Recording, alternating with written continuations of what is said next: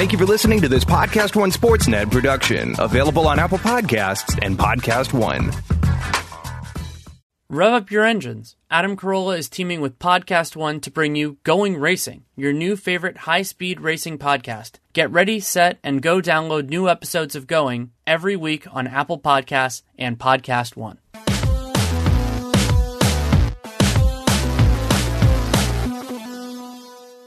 Welcome to Real GM Radio. I am Danny Leroux, your host, and so happy to have you with us for this episode. I'm super happy to be able to continue what isn't an annual tradition because we don't always have the time, but a, a podcast that we've done a couple times and I really enjoy.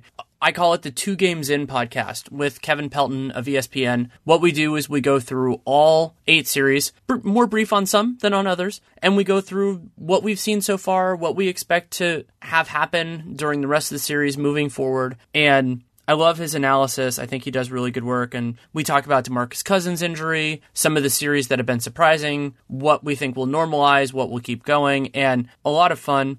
Episode is brought to you by betonline.ag. You can use that podcast one promo code for a 50% welcome bonus.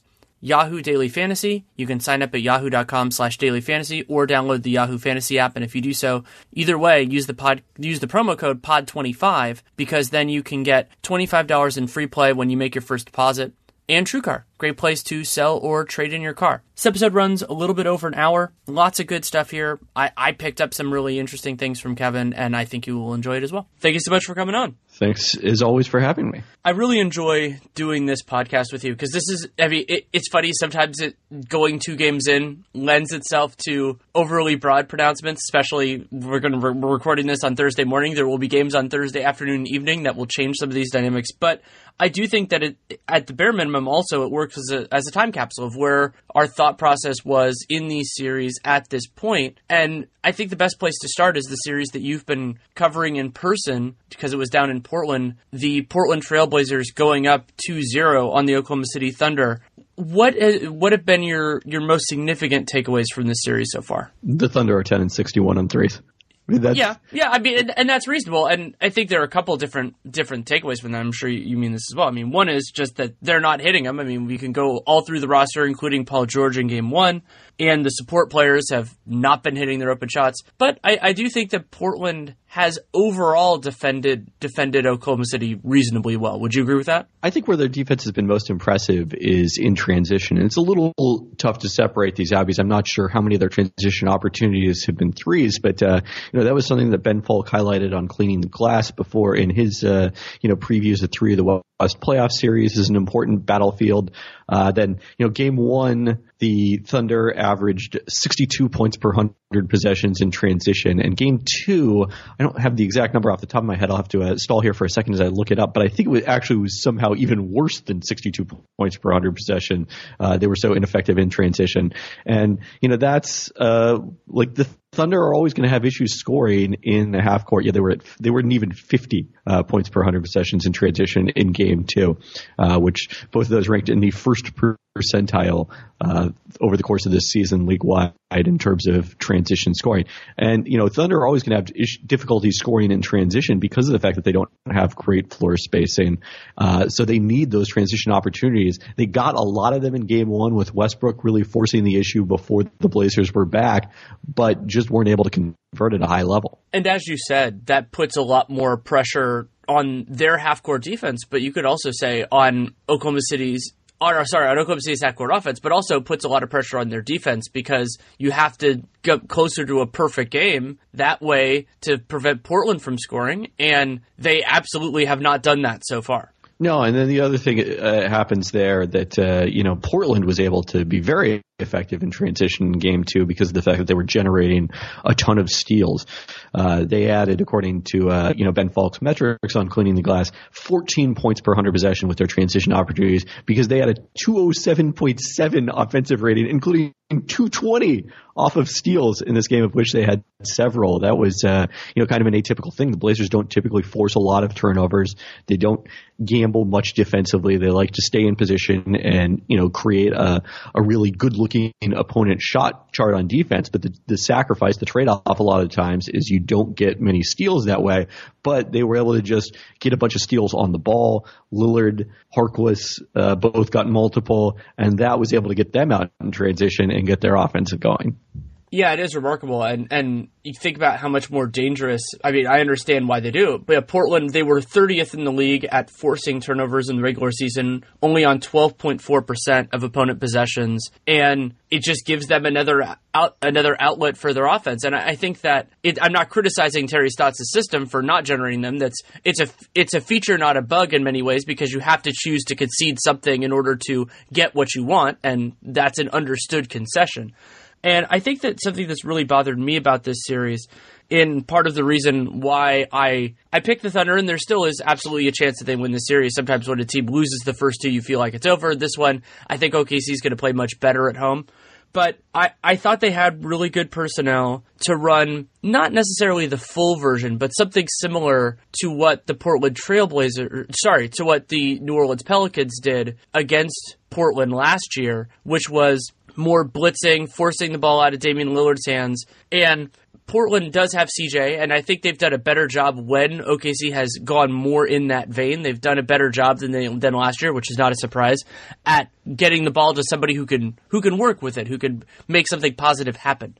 But Oklahoma City instead has gone to this system where they're bringing Steven Adams out, but they're not bringing him out enough to necessarily get the ball out of Lillard's hands. So they're making shots a little bit harder, but they're not making them hard enough, and they're not forcing Mo Harkless and Al-Farouq Aminu in particular to beat them.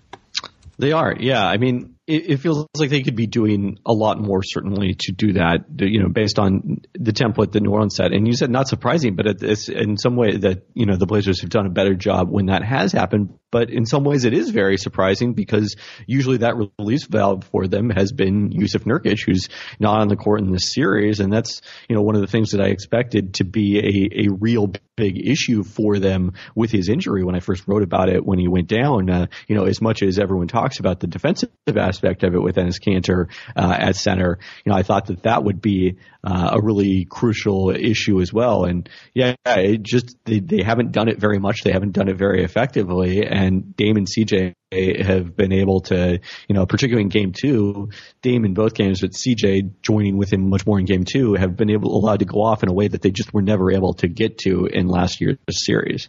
We only have seen it a little bit, but I also was remembering Seth Curry's three pointers. He had a couple in the third quarter of game two, and how Oklahoma City to me this year, or sorry, Oklahoma City this year, if they went to the same strategy, I think they would face a little bit, other than the Nurkic part of it, they would face a little bit more resistance because I think Portland's personnel, you know, was swapping Connaughton, who who had a, a, wonderful year for them, and, and Napier and those type of guys for Seth Curry, and also Stotts has tweaked the rotation a little bit.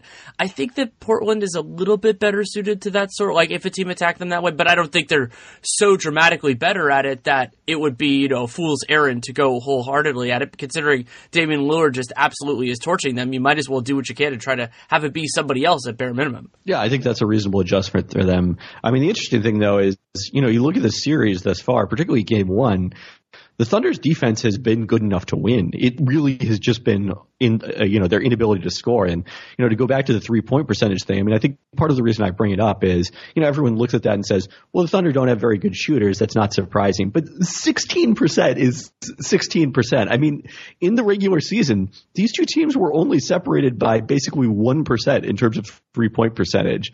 The, the Thunder thought shot, uh, uh, 34.8, a little bit below league average of 35.5. Portland shot 35.9 during the regular season. You know, there's probably some elements of the playoff rotation for the Blazers that we're going to make that better uh, in the postseason than it would be in the regular season, and maybe exacerbate that difference, especially with you know Paul George, uh, whatever's going on with his shoulder, as he insists that it's not uh, he's not in pain, uh, but it continues to miss threes. But in you know so far the difference in the postseason is 42% to 16% beyond the arc, and that's very difficult to overcome if you're Oklahoma City. And also, even though it has happened two games in a row, not something I think that's likely to, to persist in this series. Agreed. However, if it persists for even one game in this series, whether that's three, four, or five, it's going to be really hard for Oklahoma City to win. I mean, that's one of the most important things about holding home court for the first two games is that you've you've banked those two wins, and so then nothing can happen to change that. You're not going to go back and forfeit or anything like that. So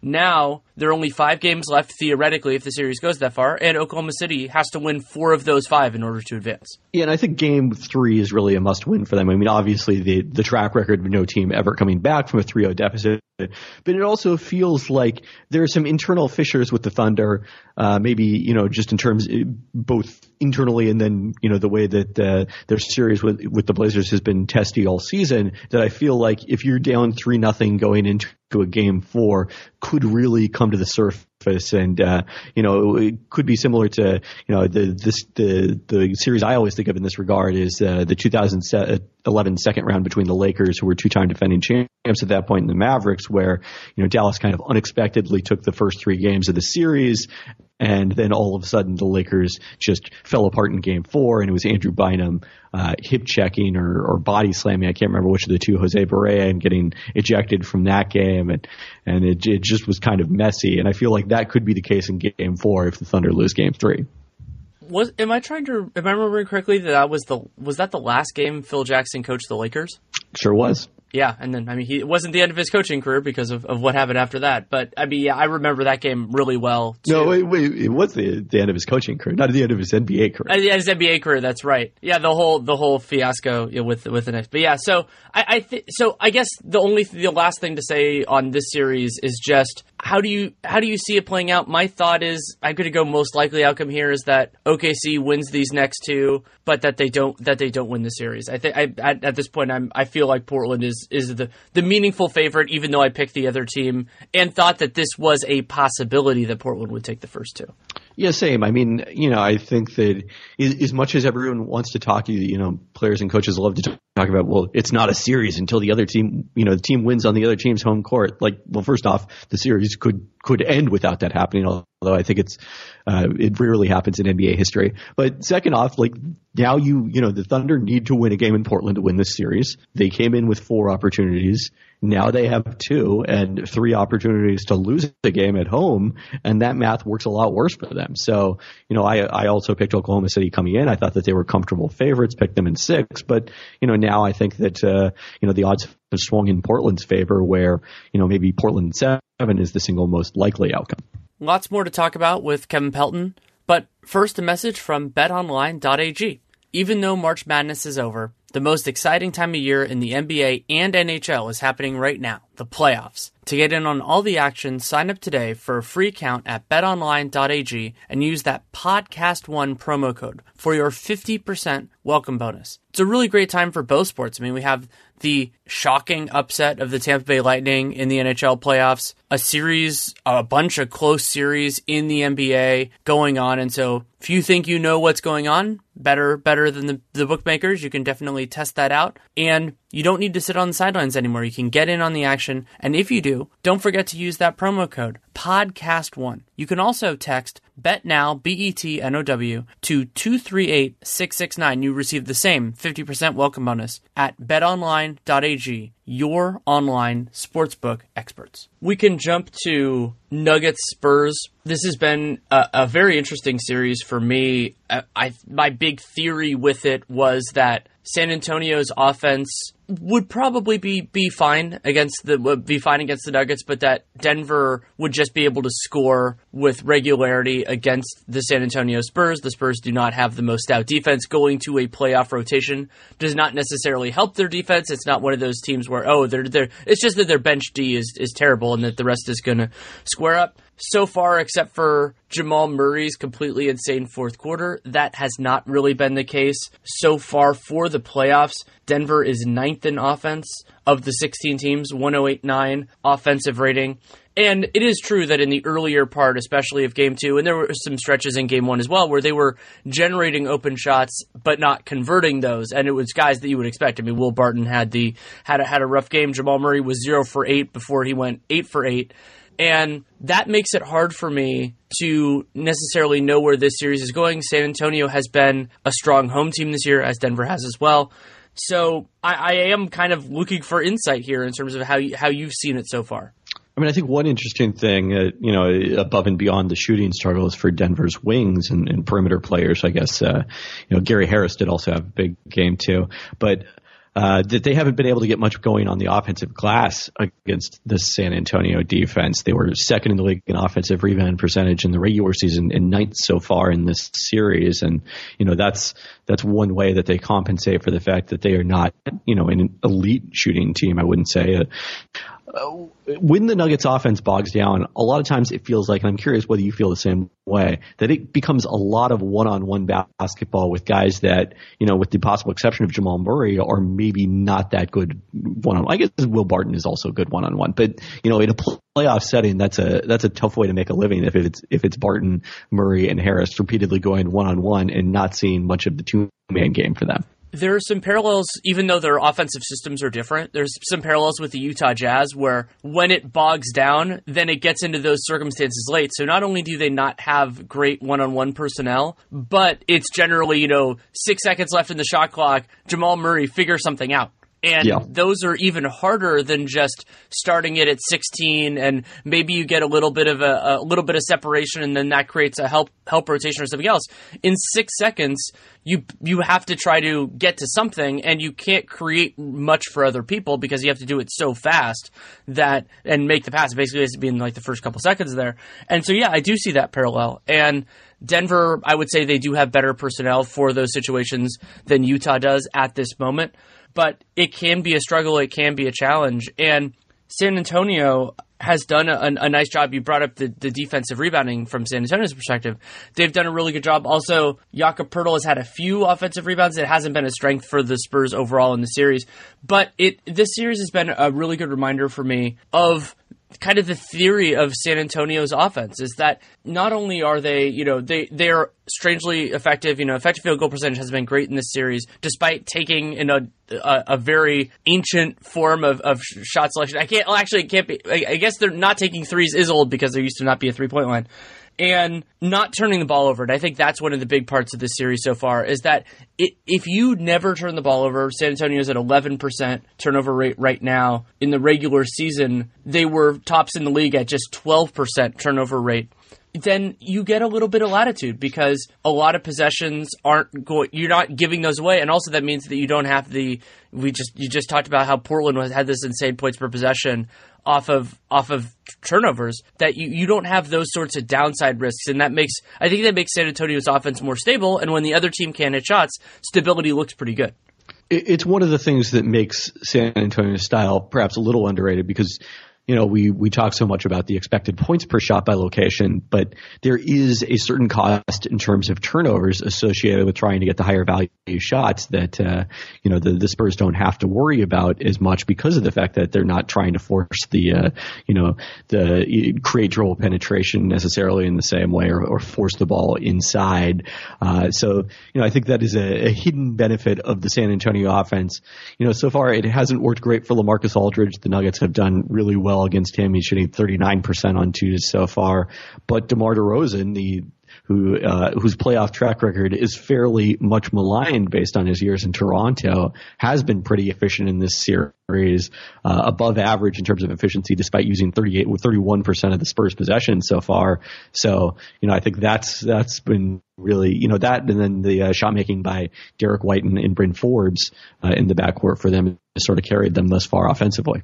This is also the series where I am the most cognizant of when we're recording this because I think game three, which occurs in a few hours, is going to be dramatic in terms of shifting the dynamics of this series. I still, I still think Denver has like the, the, the bones of this series favor them, but they do now have to basically win a five game series where they do not have home court advantage. That will definitely be a challenge. And the way they won game two, it didn't seem to me particularly that they, they figured something out. It wasn't that that happens sometimes in a game two of a series where a team has a comeback and you say, "Oh, okay, this is this is how their offense is going to work moving forward." Jamal Murray taking a bunch of often contested long twos is not going to be how Denver's offense moves forward. But I do think that elements like some of the beautiful cuts that Gary Harris had in the third quarter, that they played a little bit better defense as well, that some of that could carry them through.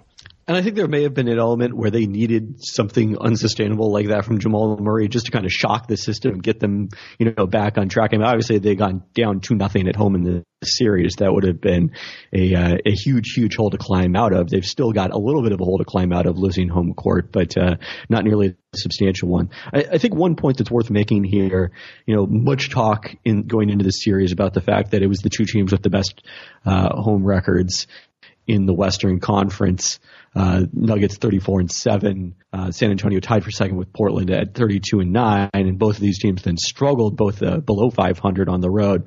But if you look at it, you know, there's not really, I haven't looked at this specifically with that year's playoffs, but I have looked at it with the following season. Denver is an exception to this because of the altitude, but for the most part, home court advantage isn't really a unique feature to a team. It's more like they probably got a little lucky at home and a little unlucky on the road, and that that will probably then even out in the playoffs. So I, I don't think you necessarily should think that uh, you know home court advantage means more in this series, dramatically more in this series than it would in another series, just because of the regular season home and road records of these teams. That's a really interesting point, and it makes intuitive sense to me. I mean, even even though it is 41 games, there is it is a small enough sample where a little bit of close game variance can make can make things look very different. Yep. Warriors Nuggets, or sorry, Warriors Clippers feels a lot more competitive at the moment that we are recording this. The Clippers played better in game one than I anticipated, and then game two, the Warriors went out really well. They looked like they were looked like they were taking control of their series, and then after a 31 point lead evaporated, there you know it's the, the, getting into all the big questions about like are are the Warriors da- done or anything like that. It also combines, of course, with the Demarcus Cousins injury and everything else, and I want to say two different things. So one is I think the Clippers have done a really good job on the Warriors. Not every turnover that the Warriors have made has been, you know, forced by brilliant Clippers defense, but the Warriors have turned the ball over on 20.1% of their possessions in these games, Ooh. which is absolutely incredible and some of that are the I, I, I draw the line of forced and unforced errors. There have been a fair number of unforced ones, including the most memorable being that one that Kevin Durant threw behind Draymond Green and just floated out of bounds and nobody saw it.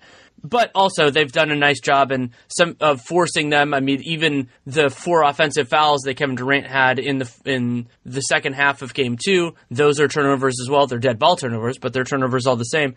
And that the Clippers have done a nice job. I mean, top locking has become a part a part of the lexicon for this series of taking away some of what the Warriors really want to do. And Golden State over the years, this is a part of the Houston series and could be good prep for them they're not the greatest team at handling being uncomfortable. Like, but what a defense does, it's one of uh, one of the weaknesses in my mind for Steve Kerr's kind of beautiful game system is that they just don't spend as much time getting disjointed, and they have players that can handle it. I mean, we saw that with Kevin Durant last year in the playoffs, and so I'm very interested to see in Game Three and then Game Four on Sunday if they really change things around or just say, "Hey, we're so much better than the Clippers, we'll figure this out." Yeah, I don't know if it's wholesale changes. I think it's just better execution. Particularly, we haven't seen them get a lot of backdoor cuts against that top locking defense, which is you know the vulnerability of it. I mean, you, the, the one question that's sometimes worth asking when people talk about how great a strategy is is, well, why don't teams do this all the time?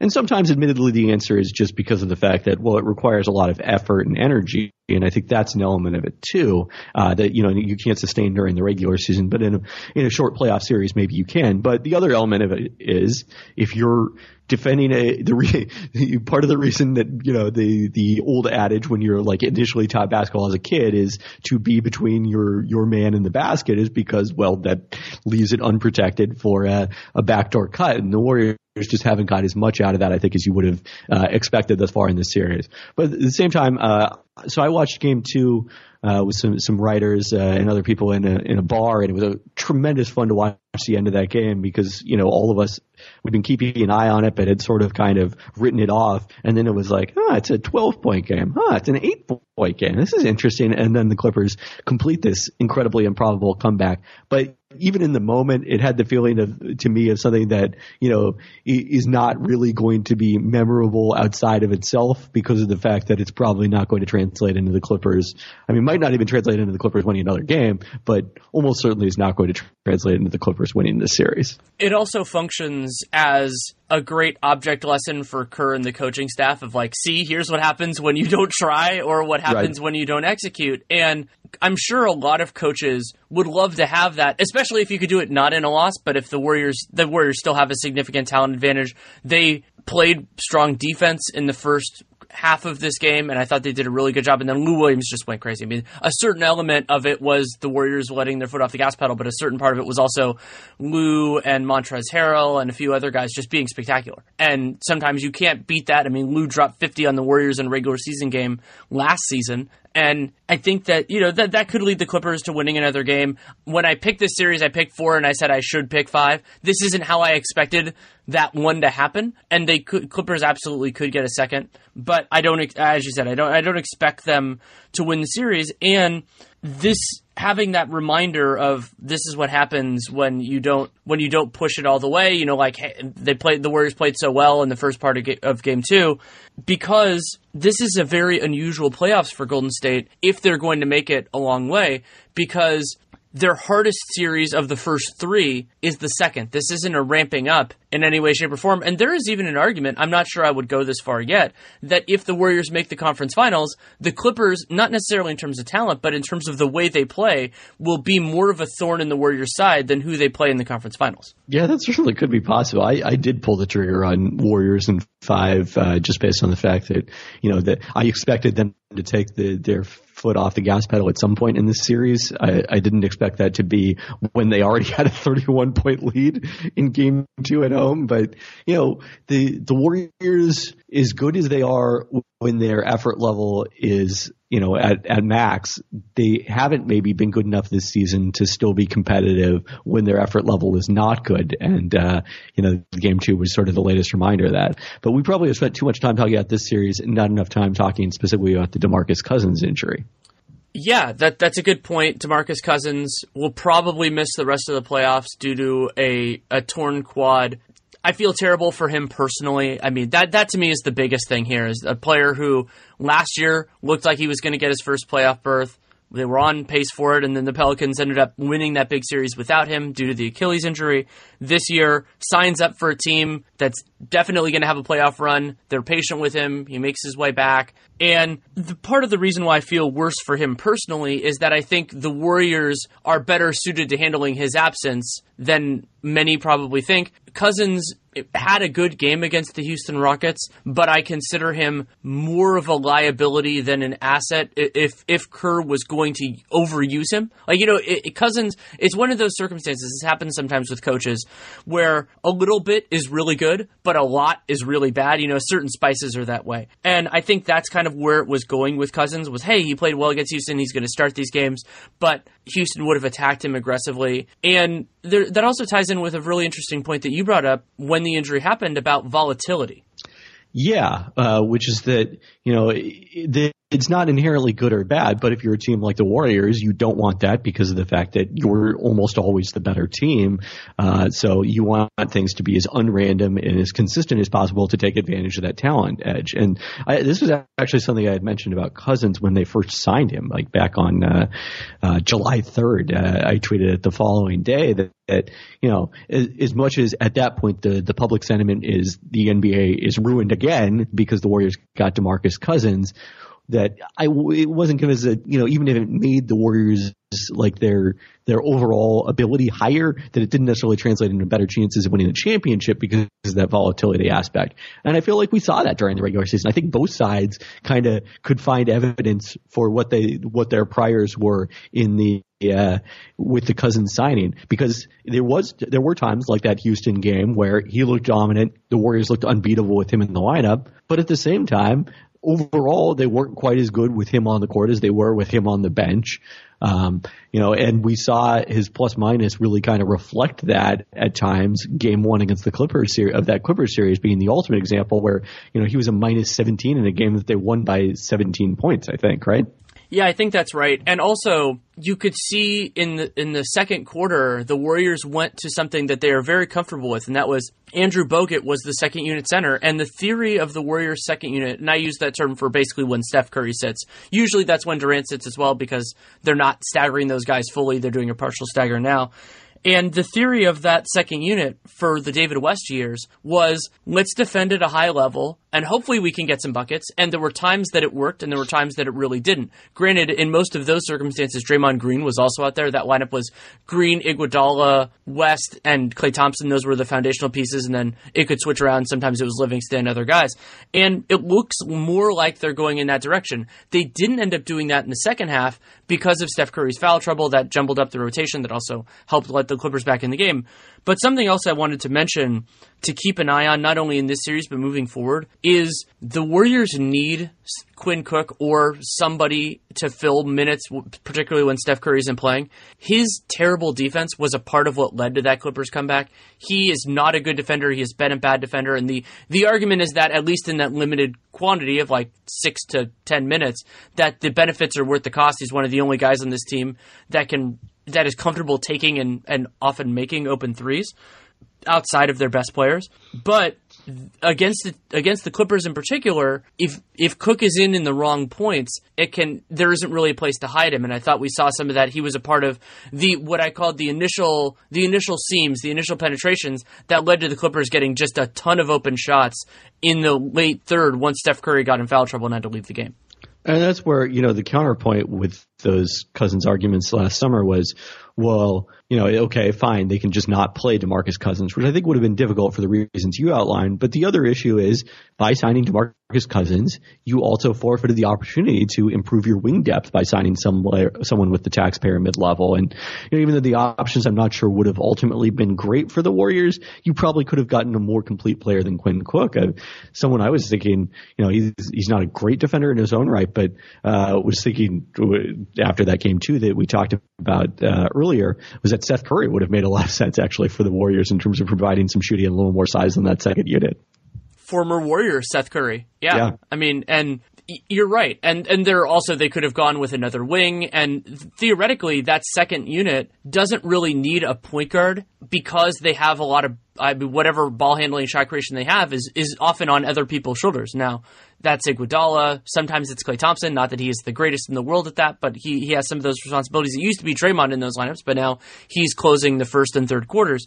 So yeah, it, it is going to be really interesting to see how all of this works out. And I felt a little bit guilty. I mean, not not under my control, of course. I had written a piece that came out on the Athletic earlier on the day of Game Two, talking about how the Warriors' best five man lineup did not involve DeMarcus Cousins, and how sooner or later the coaching staff was going to have to embrace that, and and they did at, at moments of the regular season. Like DeMarcus Cousins was not out there in those key moments. The death lineup was there, and the the death lineup was ridiculous. Had a plus thirty two net rating this year in you know in a, in a more modest amount of time because players missed time due to injuries and because they didn't necessarily need it all that often. But against the Rockets in particular, uh, if that series comes to pass, and I expect that it will, those guys are going to need to have serious minutes. And I do think that this opens the door for starting that lineup if they need to, or just going to it more often because Andrew Bogut, Kevon Looney, Jordan Bell, don't have the weight within the coaching staff within the organization, even though many of those guys contributed more as a warrior, they don't have all the talent and everything else that DeMarcus Cousins does. So maybe I'm not saying it makes them better off because it doesn't, but it, it can lead them to that destination with fewer impediments in terms of judgment. Yeah, agreed with that. Let's move on to Houston, Utah. I mean, to me, the biggest takeaway in this series so far is not that James Harden has been spectacular, though he absolutely has been. I mean, 32, 11, sorry, 32, 13, and 10 in game two was absolutely unguardable. He was great in game one, and some of that I, I was critical of what Utah did defensively. I don't think they provided enough resistance. But to me, the biggest takeaway so far from this series has been Houston's defense. I think their defense has looked great. Utah is a particularly favorable matchup for Houston because the, their scheme, not as aggressive as last year, but generally speaking, is to force a team to beat them one on one. Utah does not have great personnel for that. But Clint Capela has been active as a help defender, doing a nice job being two places at once.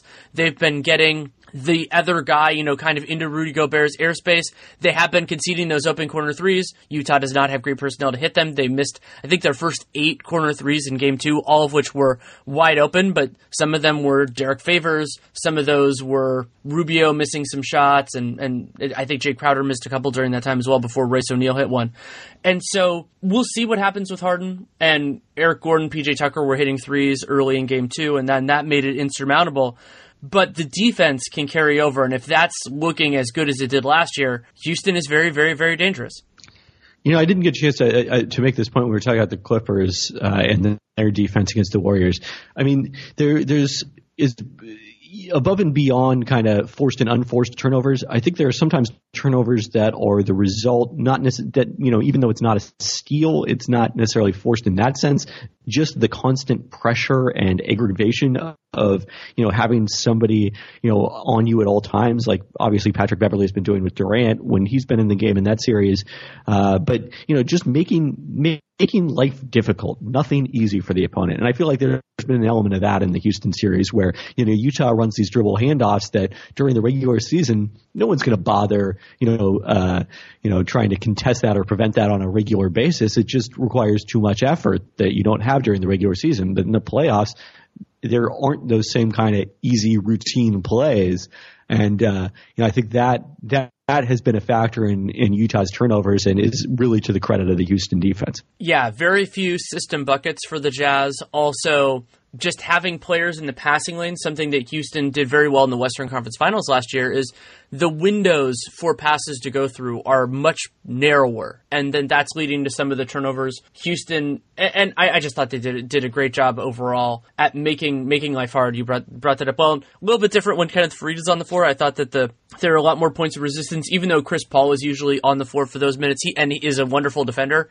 He's not at, at that kind of a level, and also something that D'Antoni is gonna he'll, he'll have to keep an eye on it is that they've largely been been pairing PJ Tucker and Clint Capela's minutes. That'll work okay against the Jazz. The Jazz don't have enough personnel to really exploit it. You know, they, they've they've looked a lot better in the Faried minutes, but if they're facing the Warriors in the next round, Houston might have to change that up unless they're going to square those guys with, let's say, like with Curry or, or maybe even the Curry Durant minutes, because Golden State has a lot better talent to attack the limited lineups that Houston has been putting out there in their current alignment.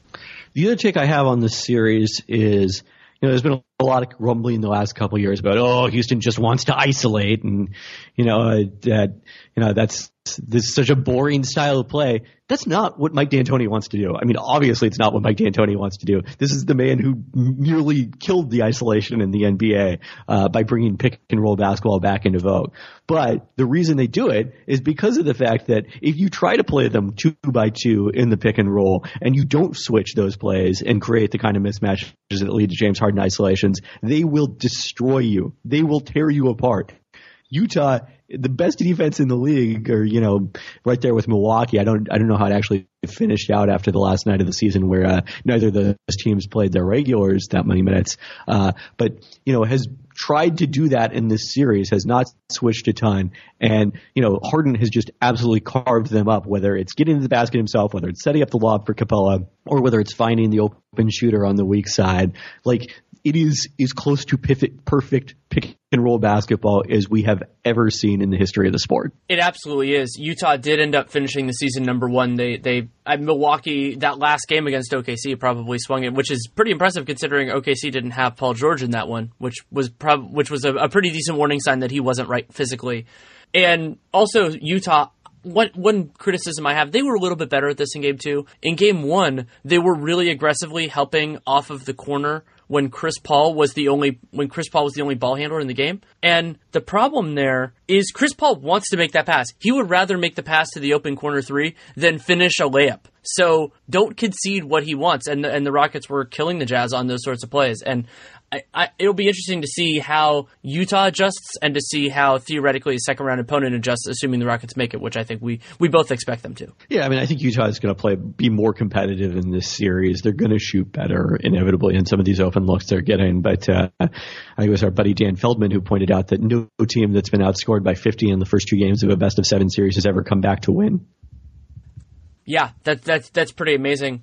Anything else on the West before we move to the East? No, I mean maybe that should transition us naturally to uh, Detroit and Milwaukee. Yes, this can be a brief conversation. Detroit, they ha- did have the halftime lead in game two, largely because Giannis was dealing with foul trouble, and they won't have many leads. I mean, maybe they'll they'll pull some, you know, they have have some leads in in this. Maybe if Blake Griffin comes back a little bit, though, you you run into the question of really like what are you what are you putting him back in for if they if you're running a risk right. of re-injury or exacerbating it? Because Milwaukee is winning the series, they're probably winning the series in four games.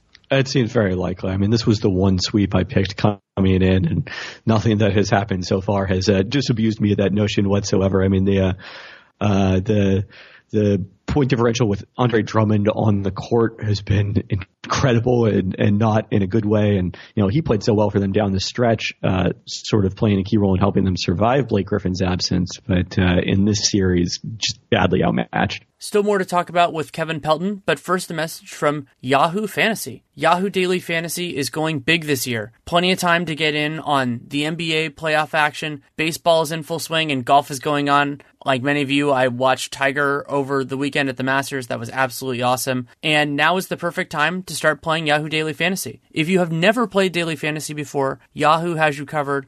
Unlike the other daily fantasy sites that let users enter 150 different lineups for the biggest contest, Yahoo has a 10 entry maximum. That means better chances for you to win the big contest.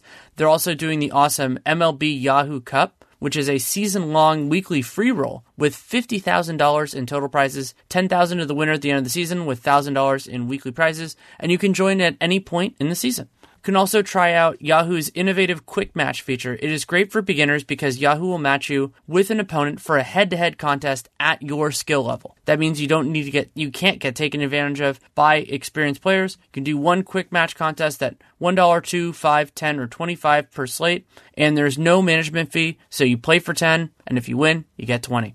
Sign up today at yahoo.com slash dailyfantasy or by downloading the Yahoo Fantasy app.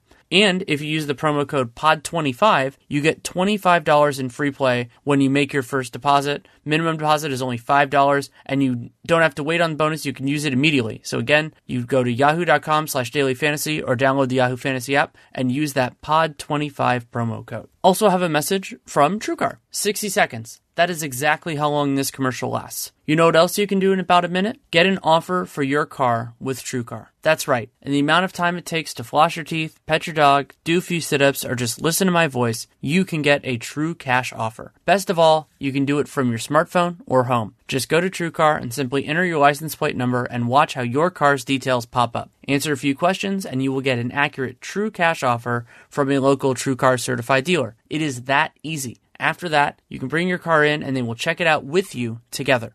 You can ask questions, get the answers you need so there are no surprises. Then simply leave with your check or trade in your car for a new ride.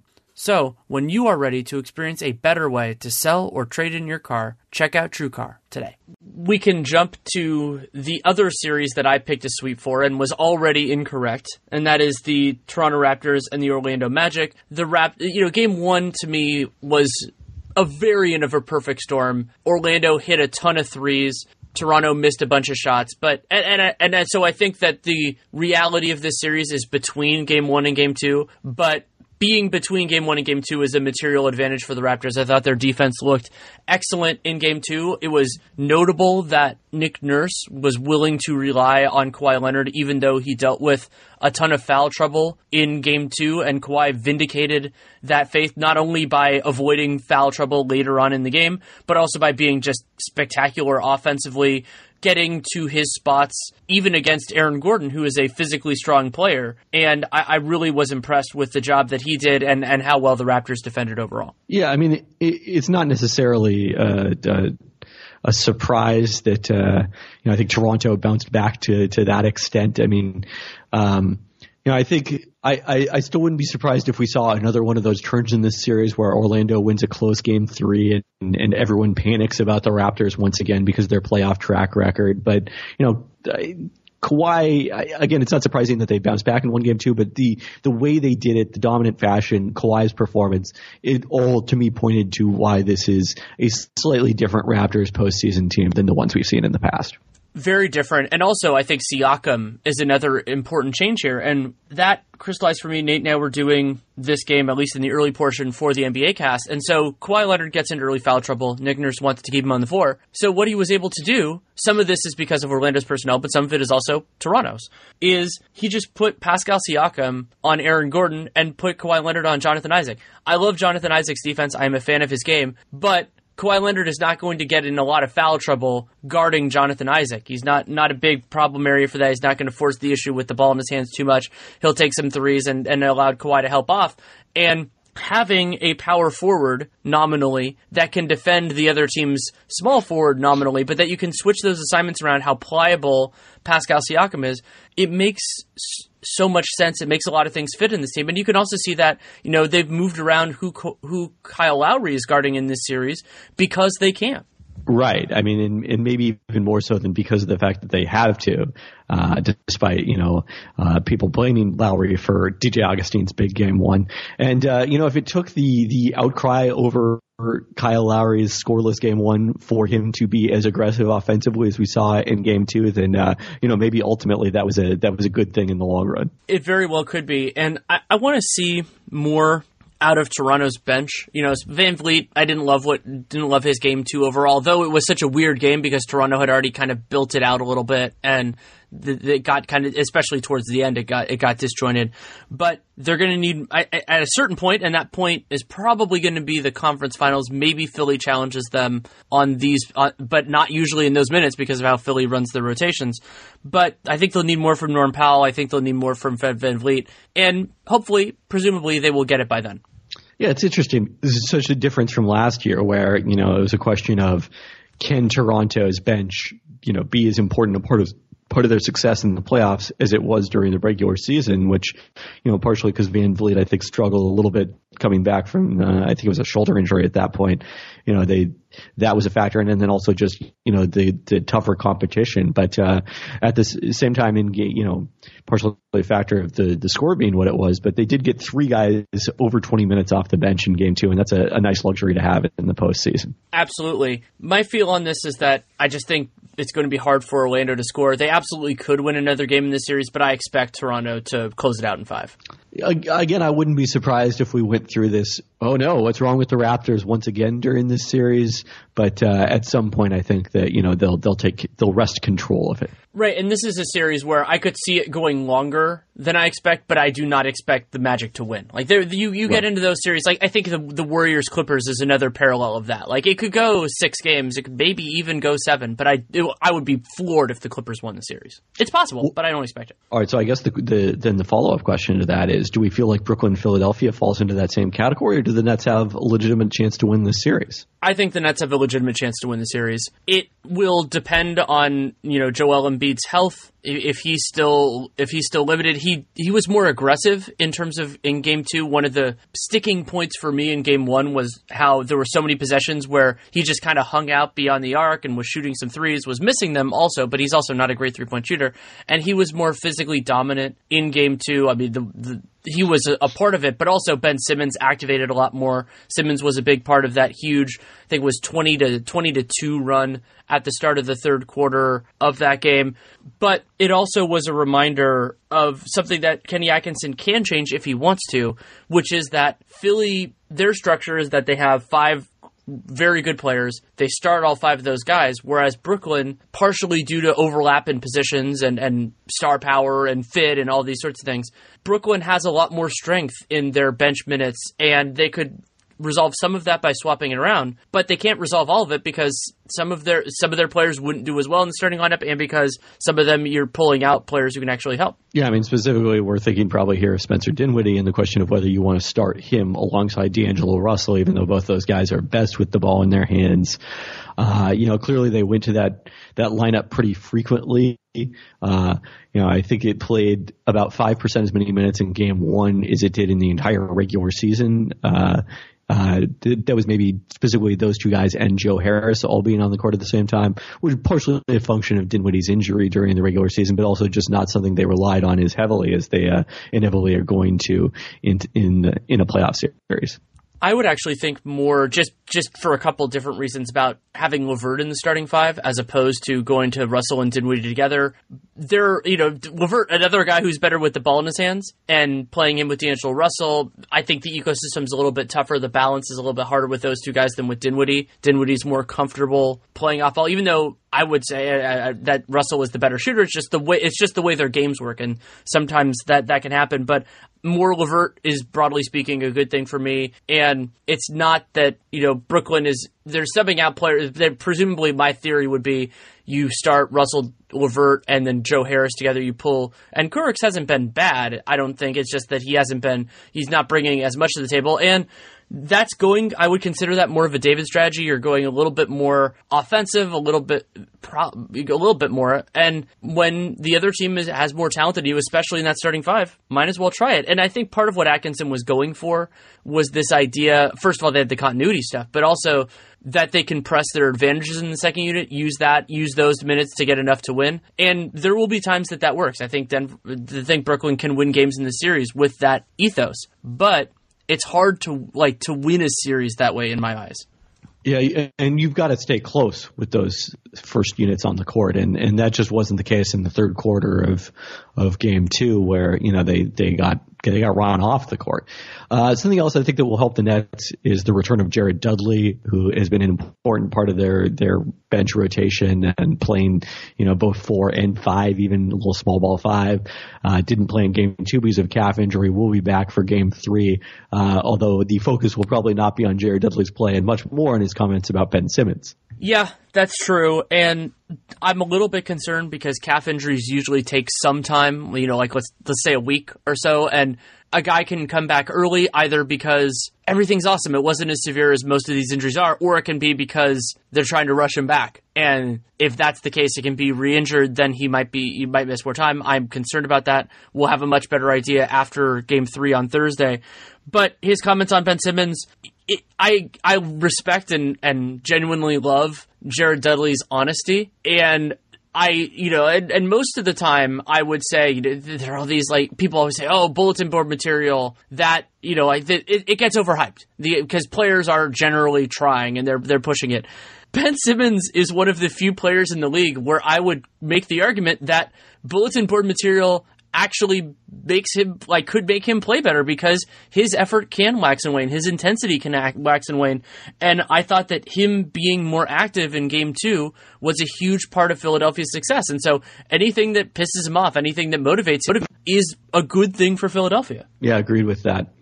Uh, from a strategic standpoint, one thing that's interesting in this series is how thoroughly Philadelphia with Embiid and, and Boban and, and some, some assistance. Ben Simmons has actually gotten some big offensive rebounds, but how thoroughly they've dominated the offensive glass thus far.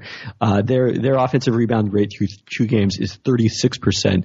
Oklahoma City is the only other team above 25% so far during the playoffs, and they are a relatively distant 30.1%. Like Philly's just in a league of its own in terms of second chances so far in the playoffs. Well, and if you want to use the cleaning the glass filter, that goes up to 43% offensive rebound rate. Yeah, I assume uh, missed free throws factored out there. Yeah, and taking out garbage time because I would guess that they're not pushing as hard for offensive rebounds once in like in in the end of that game against the game two. I would say that that probably you know that probably weakened the numbers a little bit. And so even though they're around league average in effective field goal percentage right now, they are the number one offensive team using cleaning the glasses filter th- through all the game twos because they've gotten so many second chance points and they've gotten to the free throw line an absolute ton.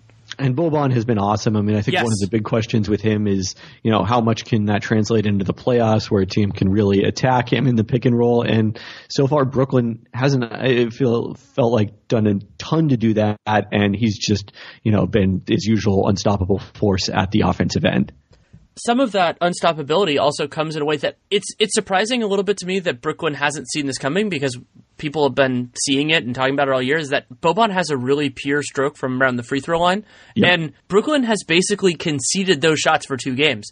Yep. And two issues with that. One, he can make that shot. And second, typically, we talked about this with, you brought this up as a great point with top blocking in the Clippers. When a team is conceding something, it is to take something else away. And a lot of times those Boban lineups, you know, Joel Embiid is never on the floor during those lineups, but a lot of times it's, it's a, a even more mixed, you know, more bench heavy group Philly does not have the greatest bench in the world.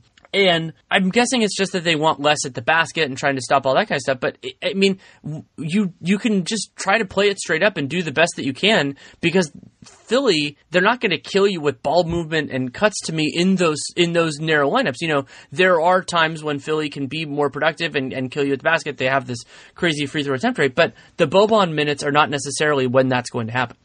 No, it, it also, by the way, while we're talking about the Philly second unit, interesting to see them go away from TJ McConnell after game one and really, you know, try to use Jimmy Butler and and even Tobias Harris is, uh, you know, initiators on offense and get more size on the perimeter, uh, putting James Ennis once he came back really in that spot you started this section with the question of like really where does this series go i expect philly to win i think they have the talent advantage and so also having james ennis back even though he only played 12 minutes i thought that helped helped kind of stabilize their defense getting jared dudley back assuming he can play regularly through the rest of the series will be an, an ad for brooklyn I think this will this could be a, a, a, fairly long series. I picked it in six. I think that's about about what I would still say.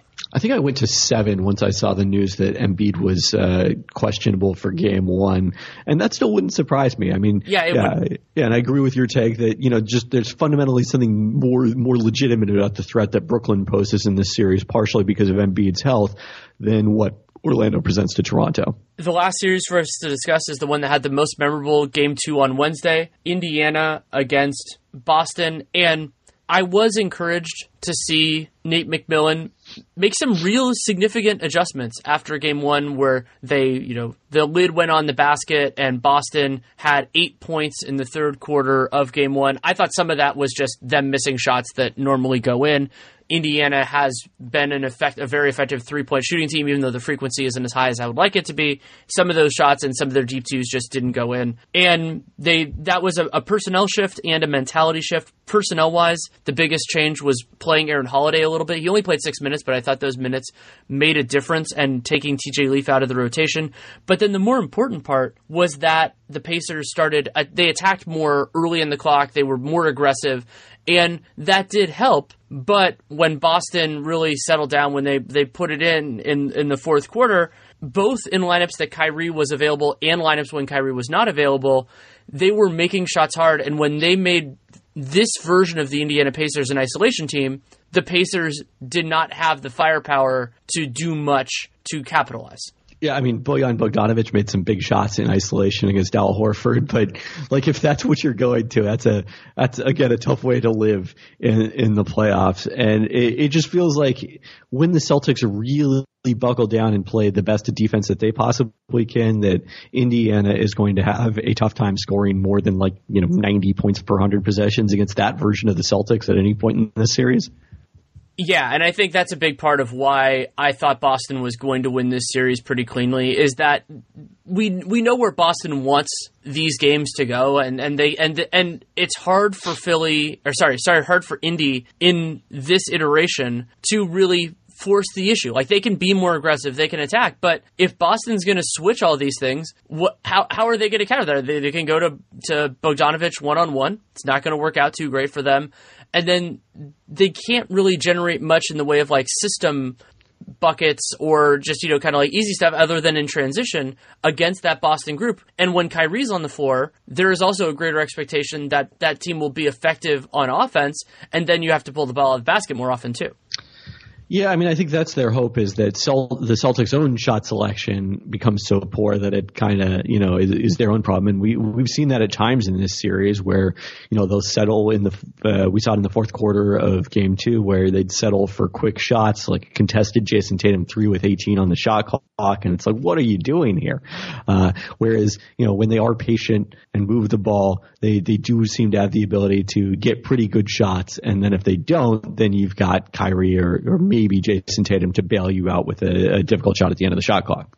Yeah, and I, have tried to think. So Terry Rozier, I thought he was he was solid in game two. It was a reminder to me that he looks better when you don't need Rozier to really run the offense. That he, you know, he brings a lot to the table in, in every other capacity. He didn't make a didn't make a ton of shots in game two, but he can be a part of the rotation, and they need him right now without Marcus Smart on the floor to be sure And so I talked a little bit on, on last night's Dunked On about Gordon Hayward. He had definitely had some moments in this game. I mean, he scored the last basket of the game for the field goal of the game for the Celtics on that nice cut when Darren Collison and Thaddeus Young were both so focused on Jayson Tatum, and he just slipped in behind for that easy layup. He also hit a big pull up 20 footer.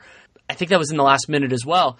But I'm still a little bit queasy about him not necessarily being worth playing in, at the end of the games because with Marcus Smart being out, you, you need somebody, and he's a reasonable option. But they're going to be facing, you know, assuming they make it through this series, they're going to be facing a much better opponent, a much more dangerous opponent, assuming Milwaukee is full strength or close to it. And having him out there in the closing five there will be something altogether different. How are you feeling about Hayward so far? I mean, I feel like you know the best version of the Celtics includes him playing a large role. I mean, this you know is as you may have discussed on the podcast because I think Nate tweeted about it and and several others did. Uh, you know, like that was the the closing five for the Celtics last night is the lineup that we expected was going to be their dominant lineup coming into the season. That I think started at the at the beginning of the year, but you know just kind of fell out of favor uh, because of the fact that Jaylen Brown and Gordon Hayward struggled and Smart was so important. The, the two Marcuses, Marcus Morris having the great first half to help keep the Celtics afloat uh, of the regular season. Uh, but you know the the best possible version of the Celtics is probably those five guys because of the fact that you've got great switchability, uh, two through four, you know, very interchangeable defenders, all all of them with athleticism and size, and Brown, Hayward, and Tatum. You've got you know at least four, probably five, depending on your feelings about Horford, guys who are able to create their own shot offensively. Uh, you know, it's the kind of lineup that, in theory, at the very best version of it, could compete with the Warriors, and it's why people are so high on the Celtics coming into the season, probably too high, in my opinion. But you, you know, the the the theory of that and the reality of it are are still slightly different things let's hope that Marcus Smart can make it back quickly, not because, you know, the Celtics are screwed without him, but because he would make a theoretical but expected Bucks Celtics series much more interesting. I was thinking, you know, about who who's going to defend some of the best Bucks in that series, and it's going to fall on some some interesting characters. And it it's not. I don't think it's too early to look forward to that series, but we're going to need to see not only who is available for for Boston when Marcus Smart is available to come back, but Milwaukee is still piecing all of this together. Nikola Mirotic is back, but he's on a minutes limit. Tony Snell and Malcolm Brogdon are are are working their way as well, and so I. I, am hopeful that we're going to see something close to the full complement because those two teams going at it would be so much fun. Yeah, I mean, look, you know, we've we've been kind of targeting the uh, conference semifinals in the East for a long period of time, and even though uh, you know most of the three of the or two of the four series started uh, 1-0 in favor of the lower seeded team, I don't still think that's changed the uh, conclusion that you know the, that's going to be the round to watch in the East rather than the first round. Anything else that, that picking up in terms of the East that we should discuss? I think we covered the main points so wh- how I like to end these is you know like what you're looking for over the over the next little bit, and so how I'm going to reframe it a little bit for this series is you know like what games that are coming up. So we have all these game threes and then game fours over the weekend. Which ones do you think are the most central for changing like for for changing the dynamics or for changing the way we we are feeling about these series? So I mentioned Portland, Oklahoma City already. The that game three I think is really crucial. Denver, San Antonio you know, I think uh, that series is so close that uh, every game could be a tipping point, uh, you know, throughout the course of it. Um, and then maybe Houston, Utah, just to see how the Jazz are able to respond and whether they can make this a competitive series or not. I like that you you put in a couple where if the if the team that is currently ahead wins, it's functionally over. Like I mean, that's yep. that's true, and and I would say that's true for all for all those in terms of games three or four. You know, Port, Portland could lose game three, even if they lose it going away. But if they win game game four, that series is basically over. Like it, it teams can come back from three one, but it, it it it happened twice in 2016. But it's really hard, and some of the unless Paul George is just feeling way better or something else structurally happens, it would be challenging. And it's really the same thing for me with Houston, Utah. If they have a 3 1 lead going back to Houston for game five, that, that to me will be a five game series. If it hasn't already ended at that juncture, I'm going to add in Brooklyn, Philly, partially because both of the I, both those teams I think could take something really significant away from a loss or a win, and so if Philly gets you know another comfortable win, and then we get it we get a feel for for where that series is going. And so, yeah, I, I think that that's tied in as well. And also, I think part of it is because, you know, like, obviously Boston winning game three of that series would be big, but I think we know where that series is, is largely going. So there isn't as much, there isn't as much variance for it to create. Agreed with that, yeah. Well, thank you so much for taking time. Always a pleasure.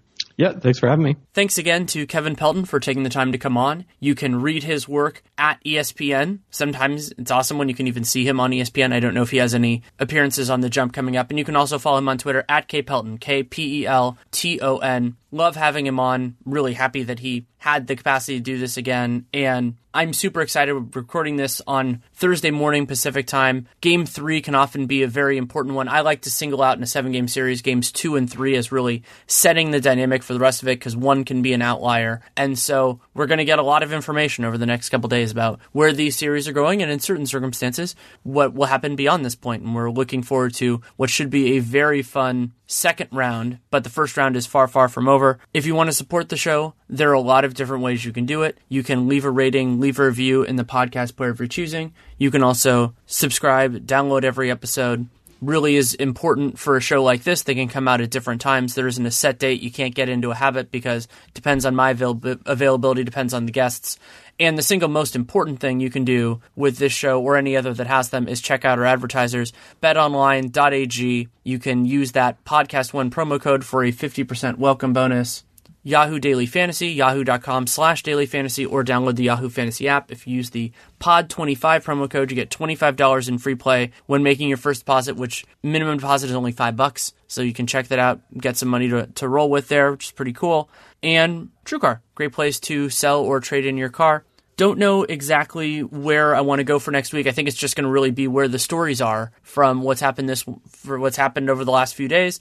And if you want more of my day to day insight, Dunc'd On Nate and I are going five times a week, very game focused right now. We'll get into off-season previews and draft stuff and all that, all those fun material when there's when there are fewer games going on. And so we'll be getting to that in a little bit, but we still have lots of games to discuss. And Nate and I are doing the NBA cast a lot as well. Basically, if there is not a Warriors home game, we will be doing the NBA cast for some of the slate. We're doing, you know, a game or a game and a half on those days. So that's a lot of fun. You can watch the game with the two of us. And a, a, relatively new addition to the NBA cast is now that we're broadcasting on YouTube as well, if we are ahead of you, which is true for international streamers more than anybody else, then you can use their pause button and then you can sync up. If you are ahead of us, it takes a little bit more work. But if, if we are ahead of you, if that was the problem for you enjoying the NBA cast or in its previous iteration, the Twitter NBA show, now that's not a problem anymore. And so that's pretty awesome. We really do enjoy that.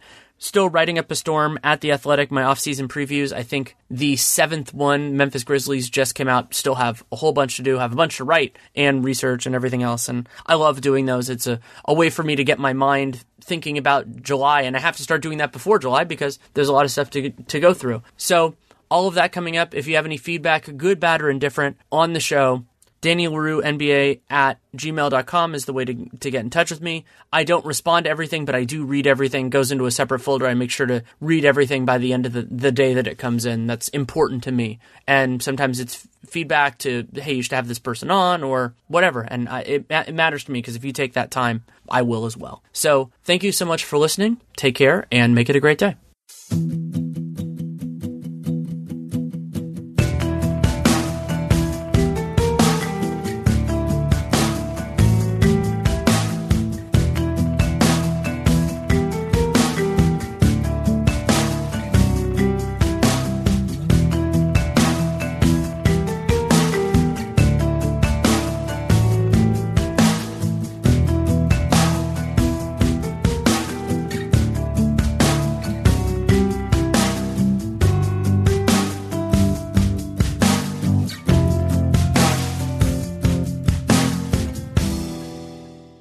Caregivers, are you and the person you care for not satisfied with your current home care agency? Then you need to call Help at Home as we offer the highest paid wages, weekly pay, overtime pay, benefits, and do not forget paid time off.